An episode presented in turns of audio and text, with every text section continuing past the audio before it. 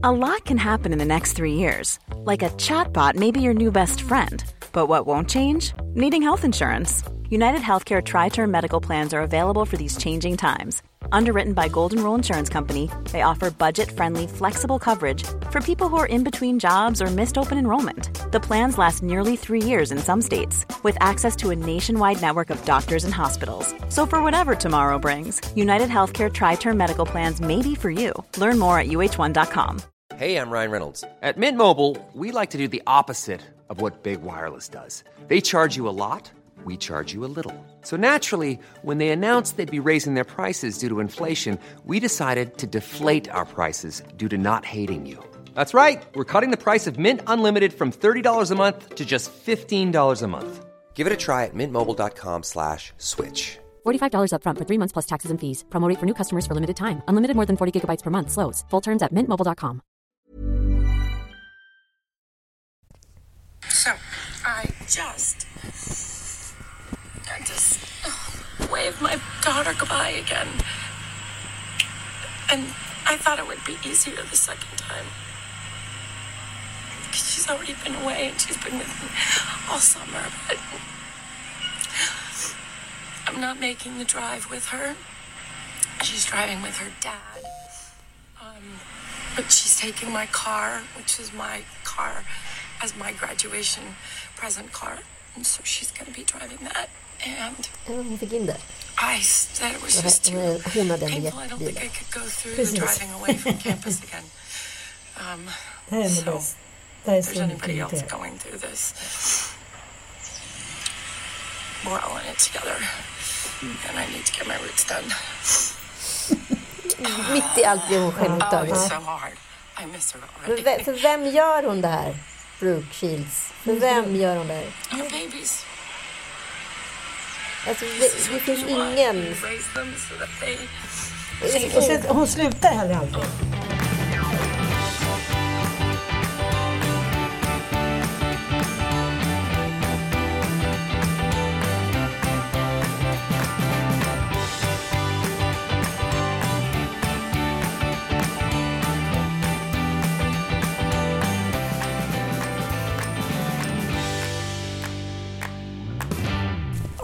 Hej, hej och välkomna till Lille Lördag. Ni fick precis lyssna till ett, en reel på eh, av och med eh, den gamla...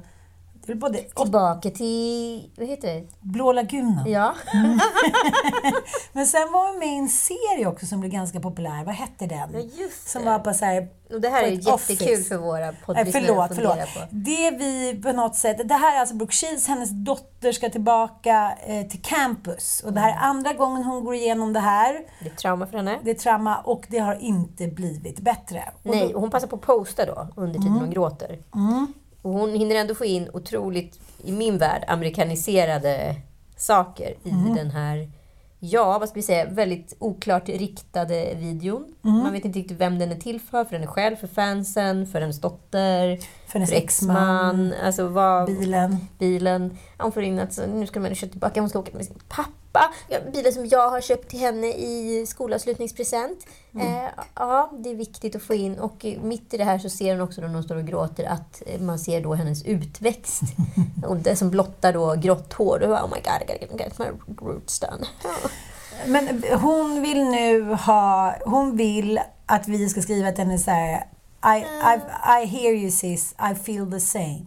Mm. Jag känner tvärtom, kom inte hem igen. För hon kommer det var- hem till en vansinnig kvinna. Nej, men jag tänker det här riva av plåstret-känslan. Den hade jag ju också med Ossian när han gick ut gymnasiet och skulle liksom flytta hemifrån. Jag fattar att man måste riva av plåstret, men sen eh, Kan du sätta på dig det? får man gå vidare. Men, men du och jag pratar ju mycket om hormoner. Ja. Att eh, jag har så många väninnor, inklusive mig själv, som blir så tagna på sängen av det hormoniella, the hormonal ride som sker där. Ja men verkligen, för vissa vid 40 som eh, min kompis Fi till exempel, hon gick in i klimakteriet ja, men strax innan, ja, men vid 40. Mm, förklimakteriet. Ja. Ja. precis. Och vissa vid 50, någon vid 45 och hit och dit. Men att, att alla är så chockade och tror så här, nu är livet över. Jag är deprimerad, jag kan inte jobba, min mage har blivit större, eh, jag hatar min man, jag vill knulla med min man. Alltså det är så mycket som helt plötsligt går, ja men vad ska man säga, hormonellt bananas. På gott och ont säkert liksom. Absolut, det- men det kallas ju också för sandwich-generationen eh, i USA. Där Brooke är. Hon är ju liksom plus 50 kanske, Mm. runt 50 i alla fall. Eh, och då har oftast föräldrarna då antingen blivit sjuka eller så har de blivit så här tokiga som tonåringar och är rätt jobbiga att, ha, att hantera. Liksom. Samtidigt så har man liksom en tonåring som då kanske går igenom liksom sin hormonella debut liksom, med könshormoner och allt vad det är. Och så är man själv då i klimakteriet så att säga, det krisar liksom på alla fronter. Så det är därför är sandwich generation eller sandwich eh, situationen ett rätt bra uttryck för det. För det är precis vad det är. Liksom.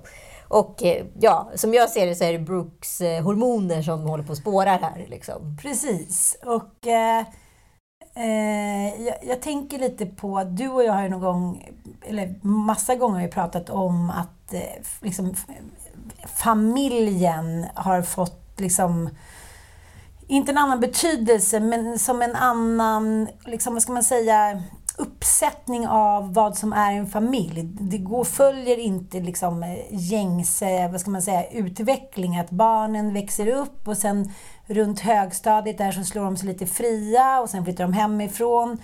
Eh, Min syster var ju bästa kompis med min mamma. Och jag kommer ihåg att jag, jag var inte avundsjuk, jag tyckte bara det var så konstigt att man ville ha sin mamma som bästa kompis. För så fort man går över den gränsen och blir bästa kompis med någon av sina föräldrar, då är man ju inte längre barn. Nej, just det. Och man kan inte heller ringa från så USA och bara Jag har träffat en kille, jag har inga pengar, oj jag ska flytta ut imorgon köpa min lägenhet i Sköndal. Alltså den går ju inte för då har man ju en ömsesidig respekt. Precis, de är ju två vuxna i Precis. rummet. Ja. Mm.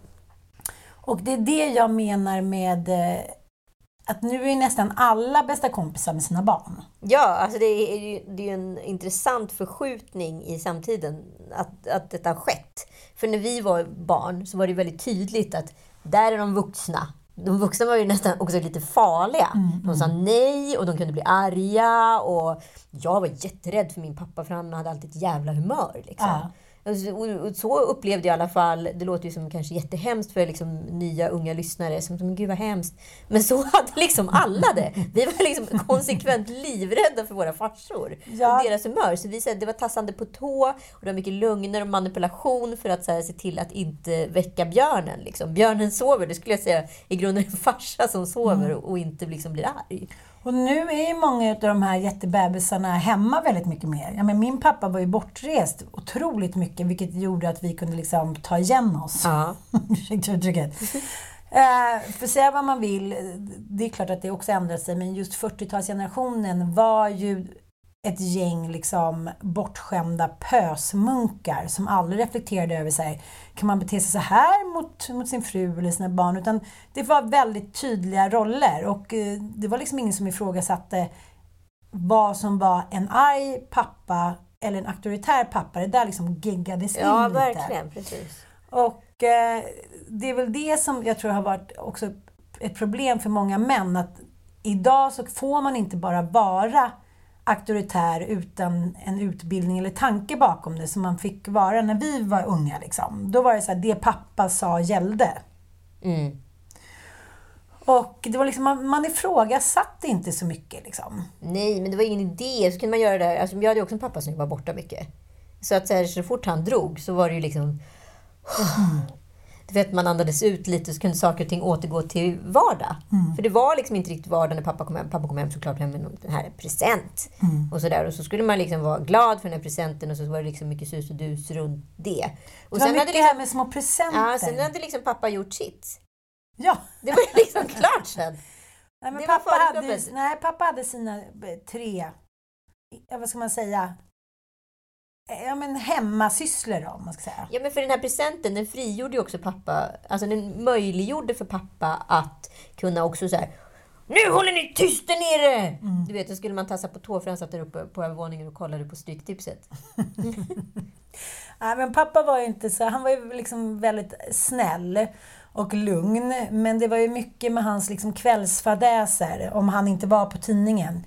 Mycket med att han skulle hålla på och ringa in då till redaktionen och säga att det är fel rubrik och... Ja, okej. Men vad ska han göra det när allting var tryckt? Nej, men han ville snacka lite efter någon grogg eller Ah, 13. okej, okej. Mm. Och mamma stod eviga såhär, Göran! Göran! Var är du någonstans? nu kan vi skratta åt det för att han också var världens finaste, mest älskvärda person. Men jag bara tänker så här. Hur fan orkade hon? Göran! Göran! Vad gör du nu? alltså, hela mitt liv när jag tänker på det Vad är kallade det... Göran din mamma? Sa han henne vid namn? Eller min pappa som nämligen Mamsen. Ja, det sa min pappa också. Ja, men då tyckte jag så att det var ju gulligt. Mamsen. Mamsen! Ja, det sa min pappa också. Mamsen eller AK. Det, mamsen är ju en kombination mellan mamma och också så här, Mamsell. ja, som någon som tjänar inna. Ja. Mamsen. Mamsen. Mamsen. Ja, det var ingen Mamsen på Brooke Shields. Nej, det var ingen. Mamsen. Nej, det var ingen Mamsen Men- där inte. Men jag, liksom, vi har ju också, vi ska inte nämna några namn, men, men en kompis särskilt som faktiskt blev riktigt crazy bananas när hon hamnade i klimakteriet. Mm. Lite som jag faktiskt blir när jag får ägglossning. Det är liksom... Nej. Nej, Nej, jag, du det? varför har du fem söner? Var till dina synders skull. Nej, men du och jag har ju pratat om det där innan att vi skulle vilja liksom, eh, att vi har försökt rota lite i det där kvinnomord. Att det är så få kvinnor som begår mord. Och hur många har gjort det här under ägglossnings eller liksom PMS? Ja. 99,9 procent. 100 procent. Helt säkert. Hur som helst, det vi ska komma fram till är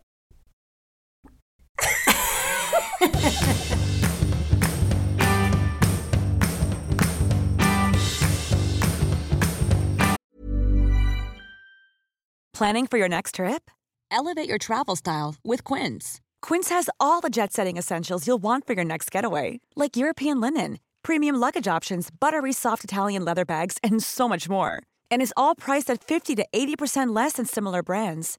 Plus, Quince only works with factories that use safe and ethical manufacturing practices. Pack your bags with high-quality essentials you'll be wearing for vacations to come with Quince. Go to quince.com slash pack for free shipping and 365-day returns. Cool fact a crocodile can't stick out its tongue. Also, you can get health insurance for a month or just under a year in some states. United Healthcare short term insurance plans, underwritten by Golden Rule Insurance Company, offer flexible, budget friendly coverage for you. Learn more at uh1.com.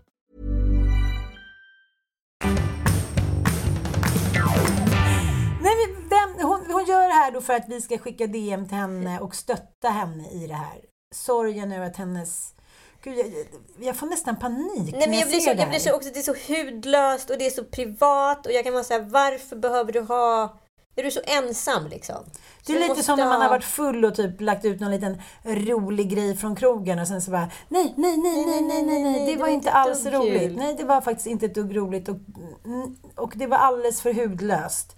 Det här påminner lite om samma sak ju, att ständigt gå omkring i en liten fylla. Jo, men det finns ju någonting med... Det finns något så oerhört sorgligt kan jag uppleva som influencer. att att så här, hela tiden bjuda in massan till det närmsta, liksom. till det mest sårbara, till det sköra. Att hela tiden ventilera och filtrera. För det finns något så jävla läskigt i att hela tiden vilja bli strykt medhårs. Förstår du? För hon vill ju bara bli älskad och bekräftad. Och hon vill bli älskad och bekräftad från människor som inte känner henne. Det är som att jag skulle gå fram till dig mitt på gatan och bara Oh my god. Vad obehagligt liksom. Det är klart att du skulle bara, ja men visst, ta det lugnt, ta det lugnt. Det, det kommer gå jättebra det här. Eh, men Men är det Vi- är ensamhet vi det liksom handlar ens- om? Att man orkar inte ens ha de här mellanmänskliga relationerna längre utan man bara tar upp sin jävla iPhone och säger I'm so sorry, I don't know." Och så får man ur sin skit och sen kan man gå och, färga hårrötterna. Ja, så har det inte så mycket mer med det. En Nej, men fel- för, sån för jävla grejen är att de här algoritmerna är också byggd på att det här, kommer ju, det här hände ju för tre dagar sedan. Ja. Och hon kommer ju få, fortfarande få reaktioner på det. Nu är hennes tillstånd lämnat. För länge sedan. Så då, nu är det ju här som en dålig bakfylla. Så, här, uh, uh, jag vill inte veta vad jag gjorde i lördags. Varför postade jag det där för? Liksom. Ja, men det var lite som när jag la ut en sista bild från eh, Hannas Philips bröllop som bara en helt svart bild. Det var någon som skrev så här, bra bild. Jag bara, Jaha, ja men du vet, man trodde att man la ut något liksom härligt, så här, slutet av bröllopet, men det var tydligen bara en helt svart ruta. Härlig bild. Man bara, men... Du kunde lika gärna lagt upp en bild på... Kan vi bara prata om att du har Kylian Mbappé som eh, bakgrundsbild? Trodde jag inte. Visste att du var fotbollsintresserad, men jag trodde att du hade gått så långt så att du har liksom... Nej, men det, det är mina söner som byter ut. Allt, Ossian brukar lägga in bilder, då blir det apor eller något annat djur. Och barnen lägger in bilder och då blir det Mbappé eller liksom någon annan. Och nu är det, så, det är mycket drama hemma i familjen. Om man nu är en Messi eller en Ron- en Ronaldo. Ja, det är ungefär samma frågor här. Vi kanske måste bara köra en liten eh, rendezvous snart med små skitarna så kommer det bli bra. Precis. Två av mina äldsta vänner ska ju, har ju gått I dubbel bemärkelse. Ja, men jag men ska ju nu gå stad. Och, eller, Hanna gifte sig i lördags och Kristina ska gifta sig om några veckor. Och eh, Alltså det är ju som att bli 30 igen. ja, När ens kompisar liksom gifter sig för andra, tredje Mm, varvet. det som är härligt är ju att för varje bröllop så blir det ju mer estetiskt genomtänkt, både vad gäller liksom klänningar och blomsterarrangemang och eh, sånger och hit och dit. Så det, det blir bättre och bättre. Man Kommer gör du ihåg de ny- första bröllopen man, Man var gör på? inga nybörjarmisstag. Nej, jag kommer ihåg hur lycklig man var när man blev liksom bjuden på sitt första bröllop, när någon tjej i tjejgänget gifte sig. När, när man var så här, fick åka ut till Väddö kyrka och så här, sätta på sig en klänning och liksom sitta i någon... Eh, ja, men det var ju jättefint, men oftast, de första bröllopen var ju i såna här Folkets hus-liknande. Ja, exakt. Ja. Det var ju Messiah Hallberg som sa efter Malin Gramer och Kalle Falks bröllop att det är ingen idé att fattiga människor gifter sig. Fast då tyckte man ju bara att det var hur fint som helst. Och plockade, alla hjälpte till och plockade någon liten blomma och liksom... Ja, det var vackert. Ja, man, man sjöng en liten sång själv och man höll tal som aldrig tog slut och inte hade någon ihopknytning. Det har de i och för sig inte eh, längre heller. Men eh, nu är det så här, nu är det ju som, som att gå åka till Versailles Ja, gud och vara ja. med på bröllop. Och eh, jag hamnade ju bredvid några ungtuppar från Göteborg som var Philips bästa kompisar. Ja, just det. Och de är då runt ja, Joel ålder, höll jag på att säga. Ja, ja men runt 30 liksom. Och eh, dels så måste jag säga så här, de är så mycket bättre uppfostrade och trevliga än, än Stockholmskillar. Ja, gud ja. Ja, gud ja. Det är så artigt och det är så trevligt och de är, kommer fram och hälsar. Och den evigt glada mannen, är det göteborgare? Jag tror det. Nej men ärligt talat, är det så att de inte har haft, de har liksom inte haft några problem i Göteborg? så det finns inget så här, Nej, men de är så nära Norge. Jag säger att, jag säger att göteborgare det är ju Sv- Sveriges norrmän. Alltså nor, norrmän är ju Europas amerikaner. Alltså Ja. de älskar det ljuva livet. Ja, och det, här, det, det känns inte som att det behöver vara så himla liksom...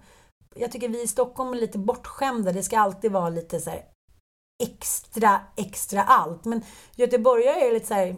Ja, man får segla, man får äta en, en, liksom en skopa räkor och eh, Det var ju också man den, får gå på Håkan. det var ju också den roligaste grejen som hände på Hydra i, i somras. För efter första middagen, rehearsal middag, vad ska man säga, på fredagen där, Mm. get together. Så gjorde jag några, en exilflykt till den enda lokala baren och jag stod ju såklart som vanligt och tjatade på DJn att få spela min musik, annars hade det blivit sur. Och så bara var det så här tokdans liksom såklart där nere och vi var väl ett gäng på fyra, fem personer. Och så plötsligt dyker det in tre glada gossar i så här, ja, men seglarbyxor, så här, korsa Atlanten-outfits, röda, gröna, gula brallan och blå kavajen. Och jag, vi började tokdansa med dem också, för de är ju svenskar. Så jag bara så till sist efter ett tag så här, vad har ni för koppling till min kompis Lina? De bara, Lina, vem fan är det? Vi vill bara ha lite skoj! Nej, då var det tre glada göteborgare som hade seglat då från Aten och hamnat på Hydra. Och du fattar, det var ju så roligt så att vi höll på att svimma utav skratt. Bara för att det, var- det, osannolikheten var så enorm. Och att man också hade kört på kanske i en glad timme med dem och trott att de också var festgäster. Innan vi förstod att de De inte var hade någon så koppling glada! till De bara Lina. satt och mumsade och drack och sånt där. Det är för sig väldigt roligt. Tillbaka till göteborgarna på Hannas bröllop. Ja, men eh, jag vet inte. Det, det är ju ändå en otrolig lokal patriotism i Göteborg. Gud ja. Nej, men, den, ja men det är ju Skåne och Göteborg som har den.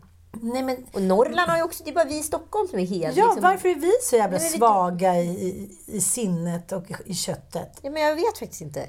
Det är så tråkigt. Det är så här, vi är så bortskämda med vår stad. Så, Vi bryr oss inte längre. nej, jag är så här, det finns liksom ingenting som är så vittnar om att vi bor i den här staden. Förutom någon gång så här, man älskar ju Stockholm. Där är det så här, Göteborg, och de pratar om sin, liksom, sin lilla gata typ vid Majorna som att det vore liksom här Champs-Élysées.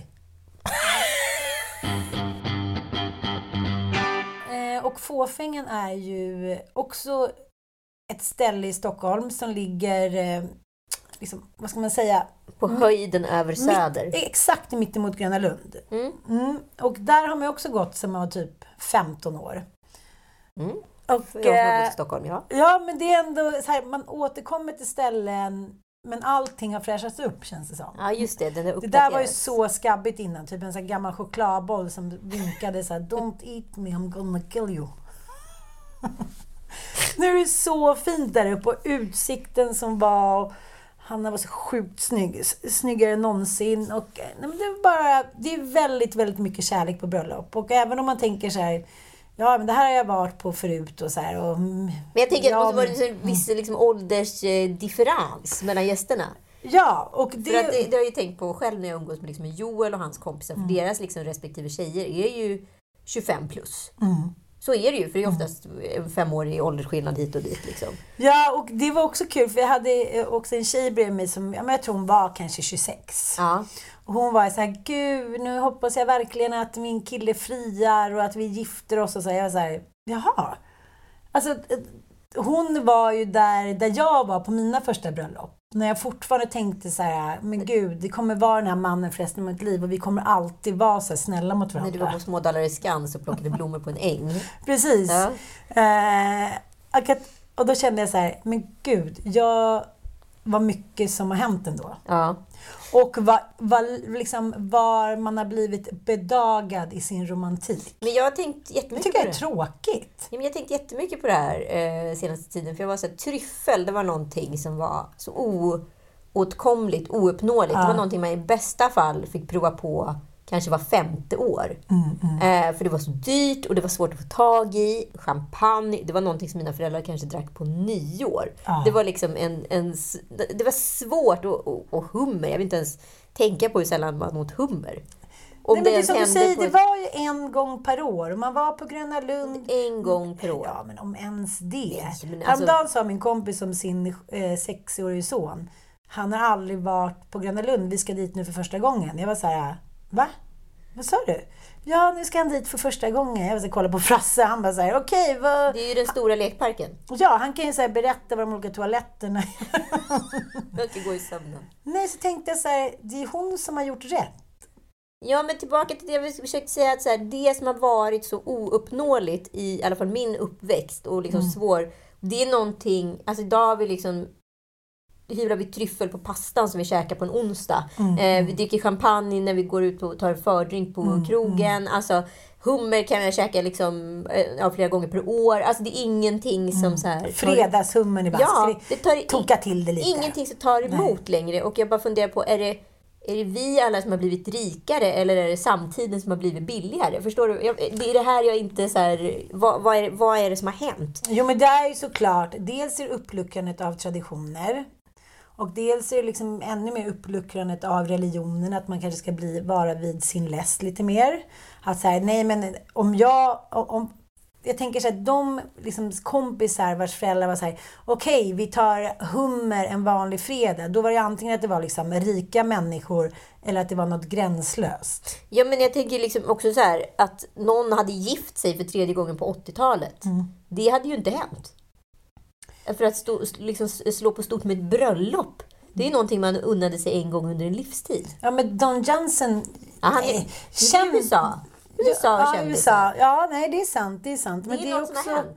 Men jag tycker också att det är så otroligt underbart och in, så här, hoppfullt att så här, kvinnor har i alla tider fått liksom stå ut lite. Som jag tänker med min mamma. Jag, om jag hade varit önskad, jag önskat liksom att hon skulle här, lämnat pappa liksom lång tidigare, fått gifta Gud, om ja. sig och känna så här, men gud, här är någon som matchar mig. Här är någon som är liksom på min nivå, som inte ska så här, kröka till det och bli en jättebebis. Men 100 procent. Alltså jag, säger- jag säger inte, jag säger bara att det finns en, en förflyttning. Eh, Och jag säger inte att den är till det sämre eller någonting. Jag, jag säger bara, jag vet inte var, som, var har det gått fort. Är det vi som har blivit väldigt mycket rikare än vad våra genera, vår generations föräldrar har varit? Eller är det samtidigt som har blivit billigare och saker och ting kan man göra flera gånger på ett helt annat sätt? Alltså det är mer osentimentalt, förstår du vad jag menar? Ja, men, men, men å andra sidan, så när man går på bröllop, även om det är för andra eller tredje gången, så är det ju alltid lika Men jag starkt kanske kan gifta mig tredje gång. Alltså det är inte det jag säger. Nej, men alltså, det är klart att har, alltså, vi har blivit rikare. Jag, jag, men jag tänker så här, när mina föräldrar var unga, det var liksom när de berättade när de flyttade ihop hur det så här, Ja, då fick vi stolar av farmor och farfar och sen så fick man ta en kvart till helgen och en flaska vin och sen var det liksom klart. Här är det så här, okej, när ska vi planera nästa resa? När ska vi det? Nu vill jag köpa det. Och jag bara känner på mina barn just nu. Jag sa till Mattias så här, nej men nu är det stopp och belägg. Vadå kan inte jag... Jag vill ha ett par nya fotbollsskor för de där var inte snygga. Mm, mm. Att man liksom köper sig tid också. Mm, nej men vadå, vi åkte man ju, alltså, vi hade det ju rätt bra ställt när jag var liten. Nu var vi kanske vad vi- vad man skulle kalla för övre medelklass. Och då åkte vi utomlands en gång per år. Men jag hade ju Ja. kompisar som inte åkte utomlands kanske var femte, var sjätte år. Det var ju en raritet. Ja men vadå, det och den ju... här sommaren har ju mina barn varit på liksom fyra, fem utlandssemestrar. Alltså jag skäms ju. Nej men det är det jag menar så här, hur, vi håller ju på att skapa en blasé-generation. Som redan typ när de är 10 år har gjort mer än vad vi hade gjort när vi var 30. Alltså mina barn har varit i USA tre gånger. Mm. Alltså min son är åtta år. Mm. Var i Mexiko. Mm. Ja men du vet, Ja men det är ju för att vi vill resa, inte för att hon vill resa. nej men det är klart. Jag tyckte det var så otroligt Men när man intressant. sätter det i perspektiv så blir det ändå intressant. För men här någonstans, Mm. i den här förflyttningen, så ser vi vad världen har skevat ur. Mm. Jag läste en otroligt bra krönika idag i eh, Expressen, när en lärare liksom läxade upp politiker och svenska samhället av vad en skola är. Och jag håller med henne liksom till punkt och pricka på allt hon säger. Eh, Filippa Mannheimer, läs gärna den på Expressen om ni kan söka upp den. Eh, väldigt vettigt. Det, det, det är någonting som har skett i samhället. Insikten av att vi tycker att vi är värda och att vi unnar oss saker är ju, är ju, har ju blivit liksom inbyggda i vårt DNA på ett sätt. Precis som den här unga tjejen som längtar efter att få gifta sig. Att det är, så, det är sådana självklarheter. Liksom. Jag pratade eh, med en eh, liksom man i min ålder på bröllopet också och han sa så här, vi är så olika jag och ex. Om jag får välja så är ju bara jag hemma och myser. Och hon vill liksom hitta på grejer, åka utomlands och så försöker vi hitta någon liksom mittemellan känsla. Så här, vad passar oss båda?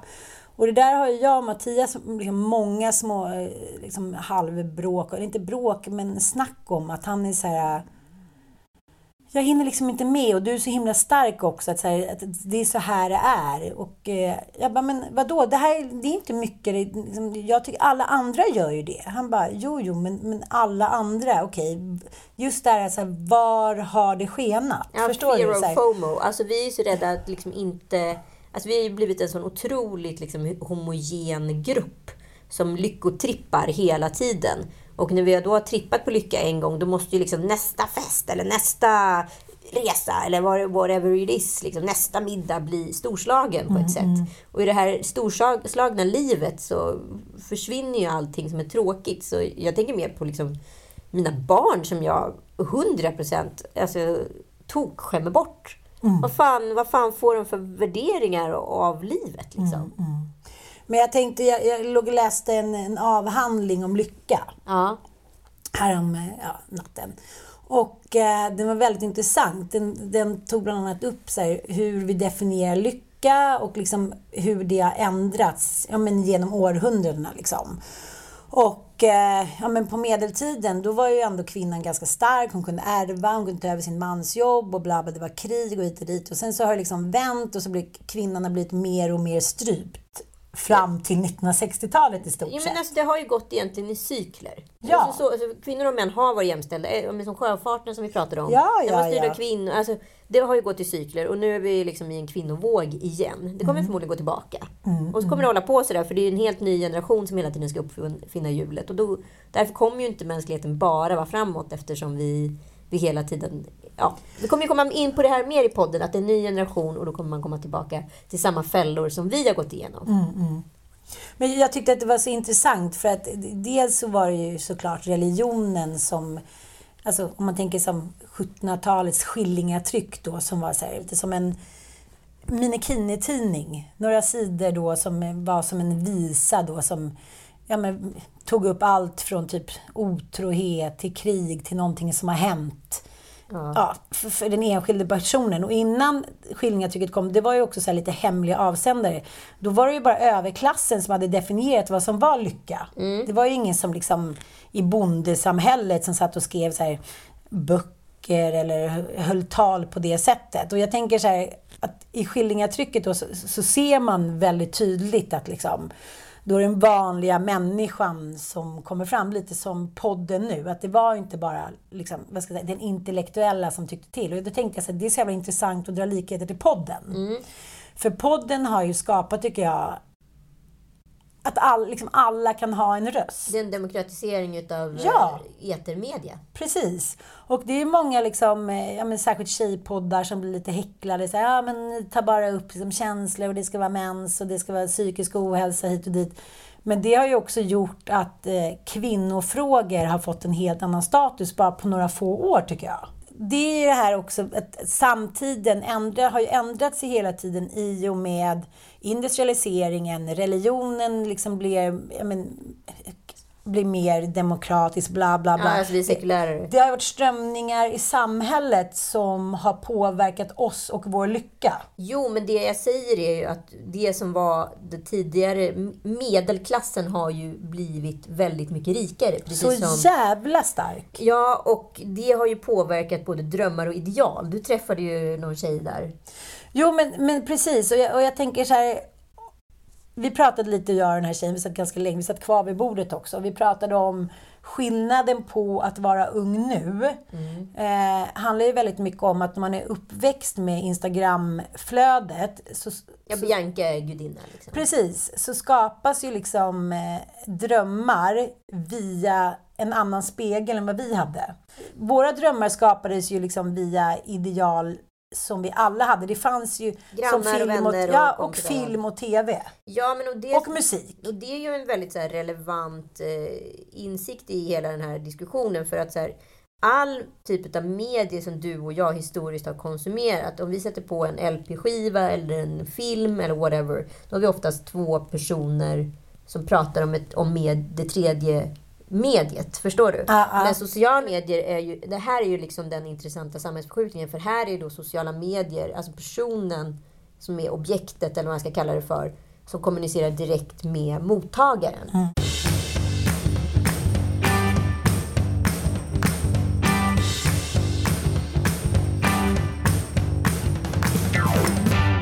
Jag kan inte jämföra med om det här var bättre, men det kändes ändå som att jag brann för någonting. Som när jag väntade Ossian. Jag kommer ihåg att jag var så, det var så jävla noga med att det, så här, det skulle vara second hand, det skulle inte vara några gifter, det skulle vara pedagogiskt, men till en absurdum. Jag kommer ihåg att jag var på Götgatan på deras Hashtag första barnet. för hashtag för de här för myrorna. Bara, åh, den där var så fin den där vagnen. Ja, men du vet, jag besatt. Jag köpte gamla vagnar, du vet, som så här Hövholmshöga i Gamla stan. Går runt en liten husvagn på stan. Jag kommer ihåg att Fia var min barn, hon hjälpte mig, det var lite så här barnflicka-tiden. Hon bara, den är jättefin den här ljusblåa liksom, Brio-vagnen, men det, den är en centimeter hög eftersom förr i tiden så, så, så de facto satte man ju fast barn med sådana här remmar. Så att han låg hela tiden såhär. höll på att liksom ramla över hela sammetskanten. Så att hon liksom sprang omkring där och försökte så här rädda honom för att inte ta sig ut. Men den första vagnen var också en Brio. Den var så tung så att den måste ha vägt 600 kilo. Till slut fick jag handledsproblem. Jag fick alltså tennishämmar. Jag var så här, eh, så här, så här.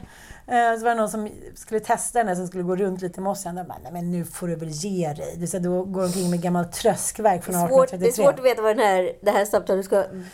Nej, men jag, men jag tänker att det fanns i alla fall på något sätt, det fanns flera strömningar. Idag finns det väldigt få strömningar och strömningarna är också de förebilderna som finns för ungdomar.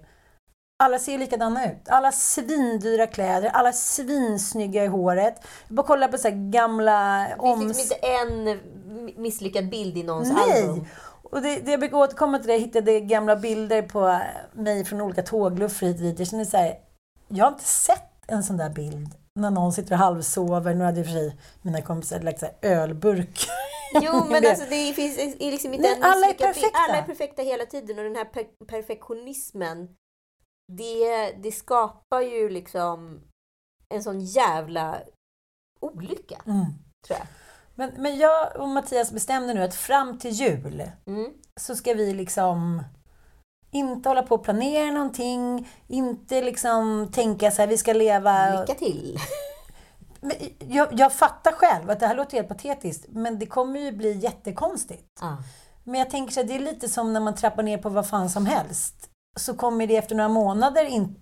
Jag checkar in med dig om en vecka, tänker jag. Och Ja. kollar om du har lyckats att inte genomföra några planer. För jag hörde precis att du höll på att kolla på en sommarstuga nämligen. Ja, men förutom den då? Mm, men nu ska jag ta en klunk av ett glas vatten. Nu kommer jag tänka på farmor Inga igen. Hur jag en gång skulle dricka ett glas vatten och sen det, det låg ett par löständer. Ja, så jävla äckligt. Ja, men det är också någonting så här, tänk dig någon idag som skulle gå omkring med löständer. Ja, Men det här är inte 600 år sedan. Nej, men det har hänt så fruktansvärt mycket på vår livstid. Alltså, vi har fått vara med om... Nej, men jag tänkte på min mamma som så här... När jag var i Örebro nu senast, min mamma fyllde 80, så bara kom jag ihåg att liksom ett av hennes stora barndomstrauman, det är en skenande häst med mjölkvagn. Nej, men som rusar in i en byggnad och bryter nacken. Sluta skratta då! Jo, men först tyckte jag att det var så banalt. Sen blev det ju jättejobbigt och då skämdes jag och började skratta. Ja. Nej, men att hon har liksom upplevt under hennes 80-åriga liv, nu är hon ju tyvärr dement, men om hon hade varit med i matchen, så hon har alltså upplevt en transformation från liksom häst och vagn till egentligen sån här eh, ja, men, eh, elsparkcykel och drönare. Ja. Och liksom teknologin som bara, det här är ju liksom det tekniska århundradet liksom, och vad den gör med oss som individer. Att vi, det är därför det är också, det har vi pratat om tidigare i podden, så otroligt mycket sökande. För att så här, vi har, i och med att vi är så sekulariserade så söker vi nya svar. För mänskligheten är för liten för att inte tro på någonting. Då börjar vi söka i naturen, i rymden och det är mycket olika liksom, subkulturer med olika liksom, spirituella inställningar.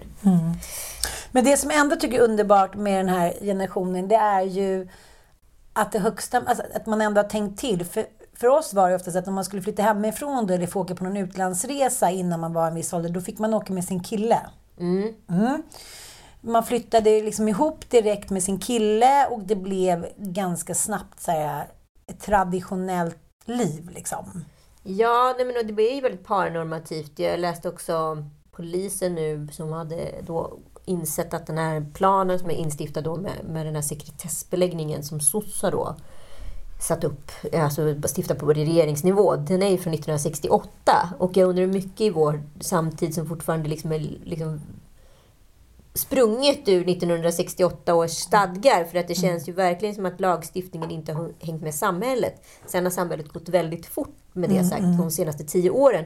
Jag minns bara när jag fick Penny att värderingsmässigt såg mitt liv väldigt annorlunda ut. Och det är 11 år sedan. Det har hänt någonting de här senaste tio åren. Nu ska vi inte prata om det här längre. Jag tror bara att vi inte har riktigt hunnit med och det skapar lite en ångestkänsla som vi inte kan förklara. Ska ju till Göteborg i helgen. Absolut, absolut. Som alla Eh, andra stockholmare höll jag på att säga. Precis. Kan vi få lite Håkan Hellström i bakgrunden här nu? Ja, igår när jag skulle hämta bilen efter bröllopet så gick jag och lyssnade på Håkan Hellström-låtar för att jag kom på att säga jag har ju typ inte lyssnat på honom sedan jag själv var 25. Nej? Mm. Så att jag är lite nervös. För nu är det så många som man känner som varit där och jag DM, DMade... Det är FOMO. Det är FOMO. Ja, jag DMade med en tjej. Hon var så här, jag tror jag åker nästa helg också.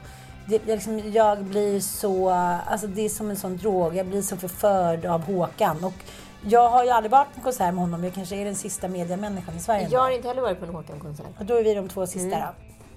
Nej, men alltså, jag har liksom inte lyssnat på Håkan, om jag ska vara ärlig, senaste 20 åren. Så jag har lyssnat på någon låt här och där, lite sporadiskt. Liksom. Och det kanske har funnits med på någon av mina spellistor. Så jag tyckte det var bra. Men jag kan ju inte säga att jag är ett Håkan-fan. Jag kan inte hela repertoaren. Nej, och... Han har eh, släppt liksom 100 album sedan 1920, vill jag säga. Men jag gillar den här nya låten med Håkan.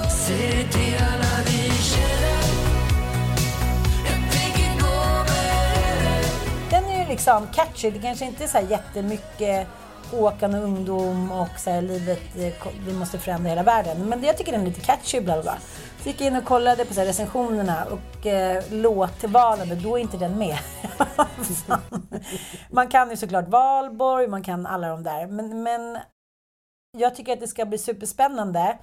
Men jag är också lite, lite rädd att jag inte ska slukas upp, fast det gör man ju. Ja, men det är väl klart. Ja. Jag kommer tycka att det är fantastiskt. Men jag ska nu den här veckan så nu går jag ju och övar på låtarna. Men det som är intressant med en artist som Håkan då, nu såg jag från olika Instagram-stories här att han gick runt på scenen då i matadorkläder och han är liksom, eh, om det inte är sjömansjacka så är det matador eller så är det något annat liksom, vad ska jag säga, manligt attribut. Och det här är ju ingenting som han tänker på såklart, men jag tänkte på signalvärdet ändå, för jag såg också så här Daniela Rattan, tror jag, som gästspelade hos honom, hur hon liksom sexjuckdansade och hade någon liksom semi-strippshow liksom under konserten. Och eh, det var faktiskt Cissi Wallin som tog upp det och jag har liksom gått och tänkt på det här men tänkt att jag bara blivit gammal och bitter. Men hon var så här, det har blivit en helt ny sexualisering utav kvinnliga artister. Eh, och liksom, om man kollar då på Sara Larssons scenshow så är det ju otroligt mycket jump twerks och liksom eh, slaps och allt möjligt. Och det är korta klänningar, mycket urringning, eh, gärna visa halva stjärten. Harry Styles däremot går runt i sin liksom, eh, vad ska man säga, manliga sparkdräkter utav olika... Det är inte mycket hud. Det är en del hud men det är fortfarande en väldigt så här, manlig dräkt liksom. Jo, fast det är inte så här, man tänker ju mer på så här, jättebebisar än på att man vill ligga med honom. 100 procent. Eh, och han behöver ju inte göra någonting för han behöver bara visa sig så vill folk ligga med honom ändå. Mm, The Weeknd, han har så, upp, han har så knäppt skjorta så att det finns liksom inte en knapp som är uppknäppt. Och han liksom går in på scenen som någon form av Messias eh, gestalt. Eh, Billie Eilish senaste plåtning i eh, Vogue står hon och poserar i en beige blazer med liksom uppknäppt. Under den så har hon liksom en en korsett, typ alla Madonna. Och hon har liksom lite Marilyn-look. I, hennes ögon är alldeles dimmiga och disiga och hon ser ut som att hon är drogpåverkad. Så, här, kom och ta mig-känsla liksom. Inget finger i munnen då, vilket är det nya superpopulära. Nej, men där kör ju liksom ofta så här Adriana Lima... Nej, vad heter hon? Adriana Lima heter hon. Förlåt. Och där kör ju däremot så här Adriana Grande och många av de yngre ligorna kör liksom fingret i munnen. Säg en manlig artist som ska behöva sätta fingret i munnen för att här, vara sexig. Nej, det, det skulle inte vara Nej, sexigt. inte Jag Ed Sheeran i alla fall. Nej, men det... Ed Sheeran bara biter på naglarna. Han bara, ja, jag missförstod. Nej, men jag tycker ingen människa ser sexig ut med ett finger i munnen. Det, Nej, inte. och Beyoncé blir bara liksom, hennes kläder blir bara också mindre och mindre och eh, allt så anspelar ju på sex nu för tiden i hennes liksom eh, visuella attribut. Och Tove Los senaste skivomslag är det en kille som håller stryptag på henne och det är en sensuell och laddad stämning som att det ska vara liksom något strypsex going on och det är liksom lite, lite dirty och sådär. Och den här sexualiseringen av musikbranschen den pågår ju ständigt. Alltså vi kommer ihåg från Madonna men då kändes det ändå som att hon hade valt att sexualisera sig själv. Ja, och det var liksom någonting helt nytt också. Så det var så här, det var ju mest med fascination. Man kände inte så här, åh gud vad hon är sexig. Det Vad hon är objektifierad har jag aldrig känt Nej, med Madonna, heller. utan tvärtom. Förrän utan här- nu då. Ja, förutom nu. Nej, men nu känner Man ju mer som en lite åt hennes desperat liksom, gumma. Men det som är intressant är ju för att jag, du också vuxit upp under en post-punk-era liksom, där kvinnor kunde sätta på sig en gitarr och personer som Adele idag behöver ju inte alls använda några sexuella attribut för att sälja skivor. Liksom. Eh, och tjejer med gitarr och rocktjejer och så vidare har ju aldrig behövt det sexuella kapitalet som attribut. Och det har ju varit, i alla fall när jag växte upp, och det var den här DIY, do it yourself-eran med Kim Gordon, Sonic Youth, Veruca Salt, alla de här tjejgrupperna från USA som bara poppade upp. Liksom, eh, där tjejer kunde liksom åka skateboard och ha en gitarr och inte behövde vara sexiga för att få respekt. Den eran är ju jag uppvuxen med, så att jag blir också väldigt så här förvånad när till och med så här rocktjejer idag eh, är sexualiserade. Jag skulle säga att så här, Lady Gaga för mig är ju en rockbrud. Hon har ju en rockröst, om man nu kan säga så, och liksom egentligen alla heavy metal-människor älskar ju henne. Liksom. Men hon har också sexualiserat sig med diverse små plagg. Mm. Och jag bara undrar så här, är det branschen som är extremt sexualiserad? Eller har unga tjejer ett behov utav bekräftelse genom att objektifiera sig? För det här är ju liksom, om man kollar på WAP, eh, framträdandet av eh, Cardi B på Grammisgalan. Det är ju en strippshow på scenen.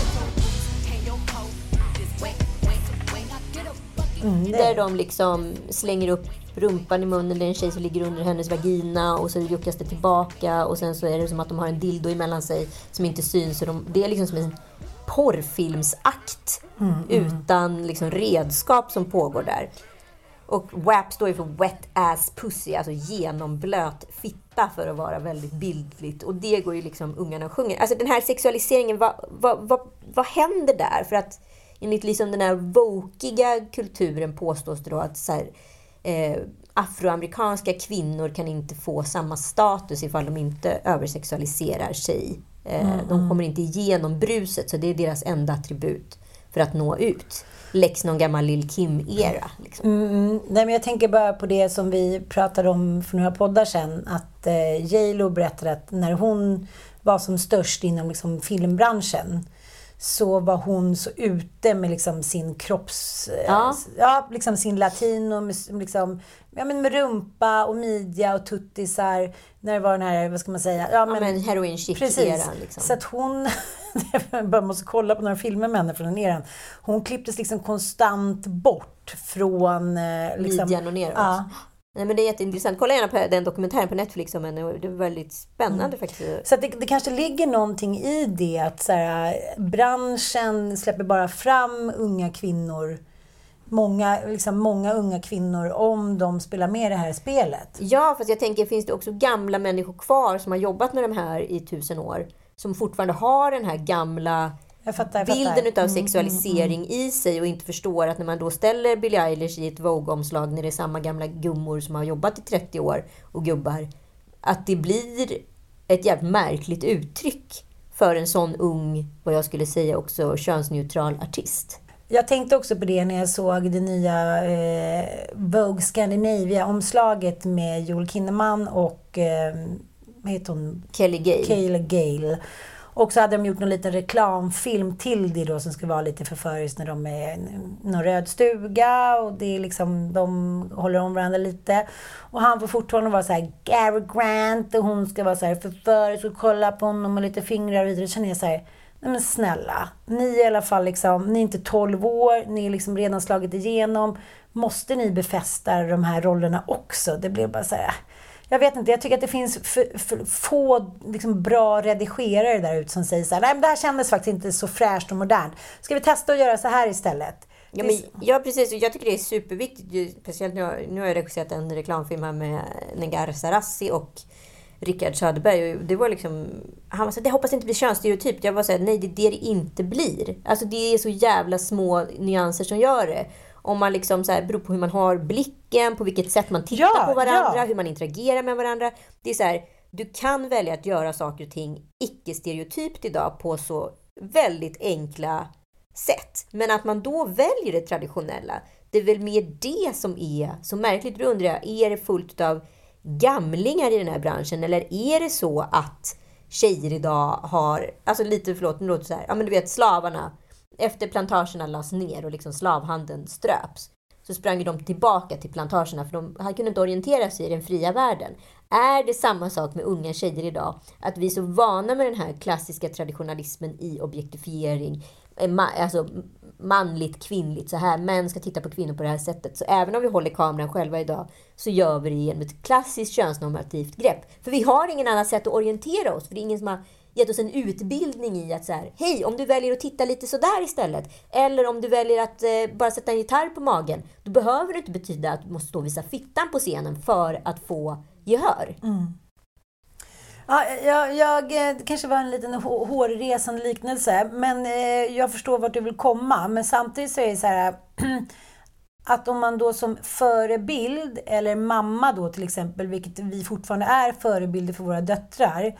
Eh, vi står ju också på Insta eh, och liksom gör lite selfies och putar lite och hiten och ditan. Då får vi också på något sätt visa vägen. Så här, det är okej att åldras, det är okej att inte spela på sitt sexuella kapital. Men det enda man kan läsa i tidningarna är ju hur deppigt det är att bli av med sitt sexuella kapital. Men så det är, så här, det är det det är svårt att vinna. Fast grejen är ju så här, problemet är att det finns ingen guide för att inte använda ett sexuellt kapital. Nej, nej. Det går ju att vara lycklig utan ett sexuellt kapital. Det Mm. går att få bekräftelse utan att posa, visa upp kroppen, Mm. att vara värd någonting. Ja, det kanske, om, I vissa situationer och branscher kanske det handlar om att du måste sätta en gitarr på magen för att få den respekten. Mm. Om det krävs, sätt en jävla gitarr på magen då.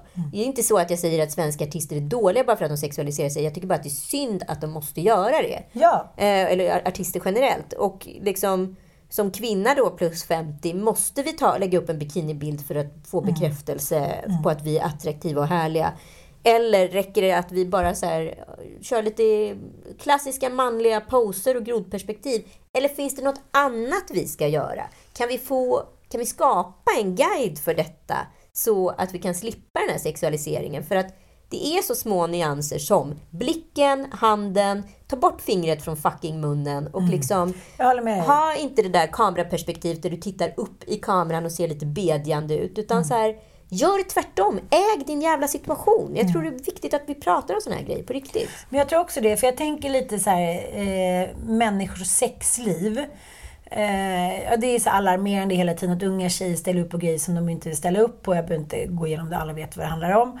Och eh, då tänker jag lite så här, om branschen visar då att det är det som är så himla sexigt och säljer, så att om man då ska göra någonting med sin kille som tycker så här, så här gör alla andra, så här ser det ut. Då är det väldigt svårt att säga, nej men jag tycker vi tar liksom en hedlig missionär, det är det och jag vill bara ha lite närhet. Är, man måste vara väldigt stark för att komma Ja, men- som ung tjej och hävda den. En twerk, eh, alltså du vet när du liksom står och vad ska jag säga, jonglerar med skinkorna i princip. Det är ju för, det är ett sexuellt anspelande på analsex. Och på hela den grejen. Och nu har det kommit in massa rapporter då i England, där man då, vilket också är helt sinnessjukt, har anklagat då eh, ja, tv-serier för den här problematiken. Att de har liksom legitimerat tjejer till att ha analsex. Och de kommer in med olika analskador och så vidare. Att, Eh, ja, men det är på grund av Fleabag och sådana typer av serier. Jag skulle säga att det har inte någonting med Fleabag eller någon typ av serie att göra. Det har med musiken att göra. Det har med vad du visar upp på Instagram och det har med samhällsnormen att göra. Ehm, I don't know. Jag bara tycker att det är intressant att diskutera. Jag säger inte att så här, jag vill inte vara en bitter kärring som inte säger att tjejer inte får visa upp sina kroppar. Om de vill visa upp sina kroppar får de göra det. Men signalvärdet är något annat. Och jag säger, förlåt, jag är ledsen att säga det, men jag går in på Bianca Ingrossos inlägg och kollar. Alltså hon, enda hon visar upp är liksom sin kropp i olika vinklar. Exakt hela tiden. Hon har så många följare. Jag skulle vilja se, och jag förstår att det är så hon säljer grejer och det är så det ska vara. Men jag skulle vilja se något annat.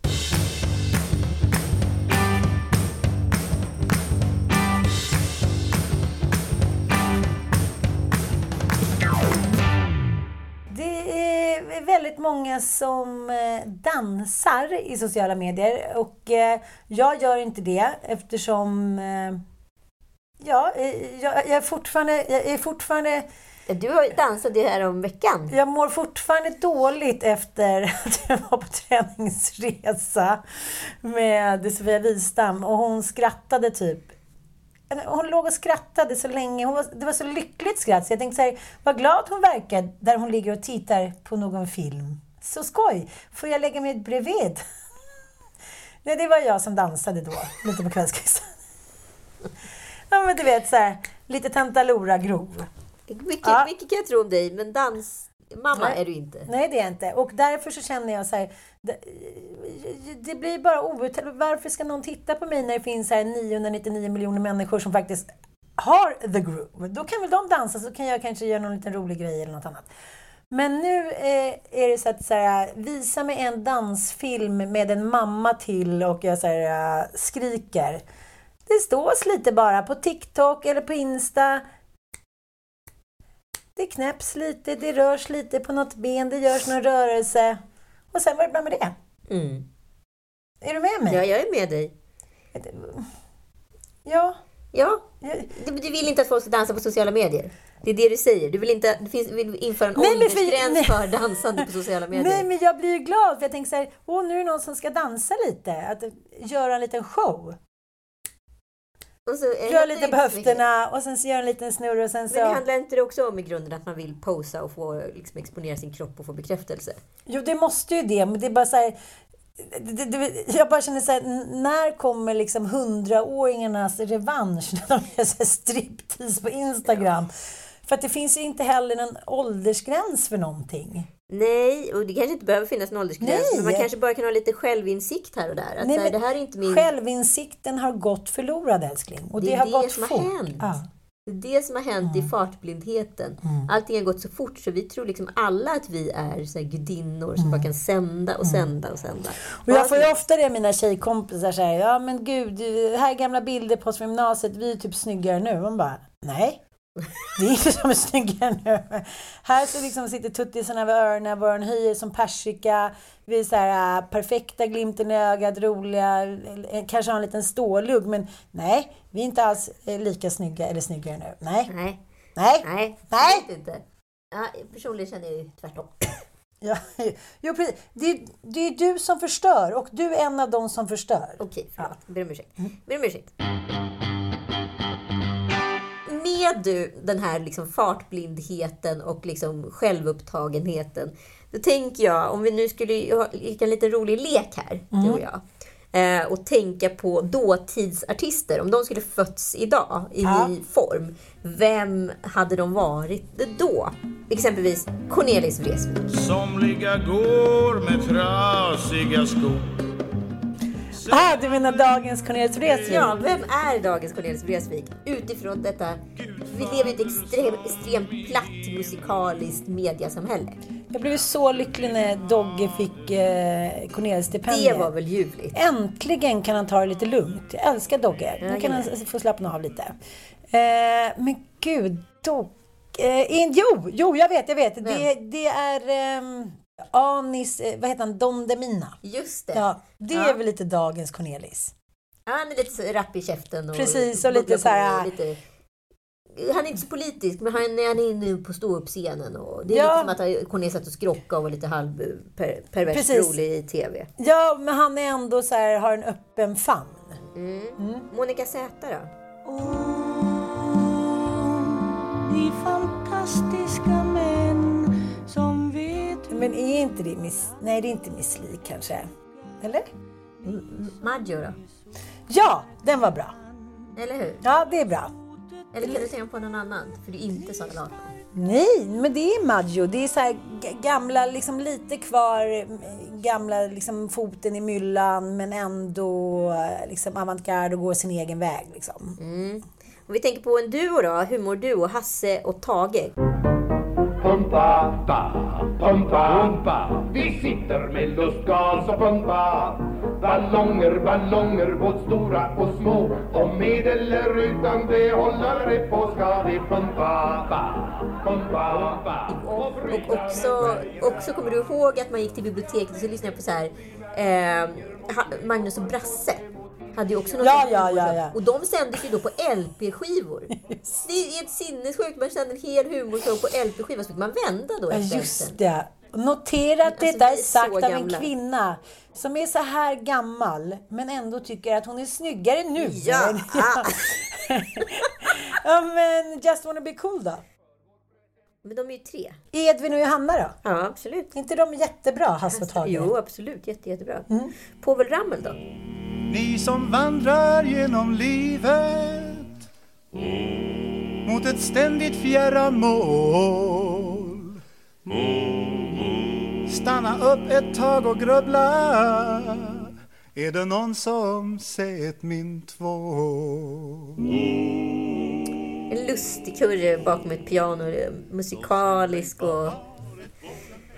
Men gud, det måste väl finnas? Ja, men jag tänker någon som har liksom ena foten i musik, Ja, fattar, jag andra fattar, jag i fattar. stand-up och, Eh, ja, ja. och ändå Eh, lite politiskt. Ja, men det är han eh, Ove Sundblad. Jaha, ja, Henrik ja, Dorsin. ja, ja, ja. ja, ja, såklart. Fast man skulle vilja ha någon som är ännu yngre. Eller hur? Han är nästan lite för gammal. för Ja, han är, han är, liksom, han är lika gammal. nej, nej, men, eh, nej, men någon ny som kommer underifrån då? Ja. Eh, ja. Ni lyssnare får gärna skicka Ja, in ja, förslag på vem som är veckans påvel, höll jag på att säga. Okej, sista då. Beppe Wolgers. Jo, nu var det så här att Jaffar sa Du, var är din trappa ramla? Vad då, sa Mats. Äsch, jag sa fel, sa Jaffar. Jag menar, var är din pappa och mamma? Så sa jag trappa och ramla istället. Men Lite barnprogramledare, lite musiker, lite så här, var med i lite filmer. Eh, vad är, Da- David Sundin, David Sundin. David Sundin, gud vad bra. Han passar in på alla här. Ja, faktiskt nästan. Och eh, vi måste ju ta en till som jag tänkte på. Eh, Stickan Andersson höll jag på att säga. Men eh, Sick, eh, Sickan Karlsson. Det är väl eh, Sanna Nilsson. Hej Sofia! Ja, verkligen Sickan Karlsson. naturligtvis. Googla, lite gullig gumma med grulligt hår. Det är så mysigt allting är. Det var ändå intressant att sätta in det i modern kontext Ja, ja. för att här, försöka förstå. Och skicka gärna till oss förslag på så här gamla versus nya som har liksom, vad ska man säga, axlat manteln. Precis. Det finns ju alltid en ny generation utav någonting. Och här har vi dem. Tack för att ni har lyssnat. Vi hörs om en vecka. Puss och kram. Puss och kram. Hej! Ja, men då måste vi också analysera vad som hände egentligen i Vi eller aldrig.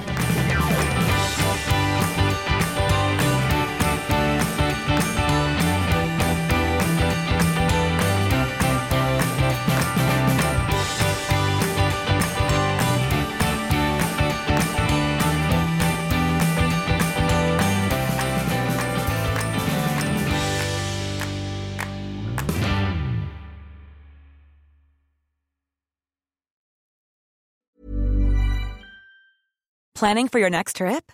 Elevate your travel style with Quince. Quince has all the jet setting essentials you'll want for your next getaway, like European linen, premium luggage options, buttery soft Italian leather bags, and so much more. And is all priced at 50 to 80% less than similar brands. Plus, Quince only works with factories that use safe and ethical manufacturing practices. Pack your bags with high-quality essentials you'll be wearing for vacations to come with Quince. Go to quince.com slash pack for free shipping and 365-day returns. Hey, it's Paige DeSorbo from Giggly Squad. High quality fashion without the price tag. Say hello to Quince. I'm snagging high-end essentials like cozy cashmere sweaters, sleek leather jackets, fine jewelry, and so much more. With Quince being 50 to 80% less than similar brands. And they partner with factories that prioritize safe, ethical, and responsible manufacturing. I love that. Luxury quality within reach. Go to quince.com slash style to get free shipping and 365 day returns on your next order. Quince.com slash style.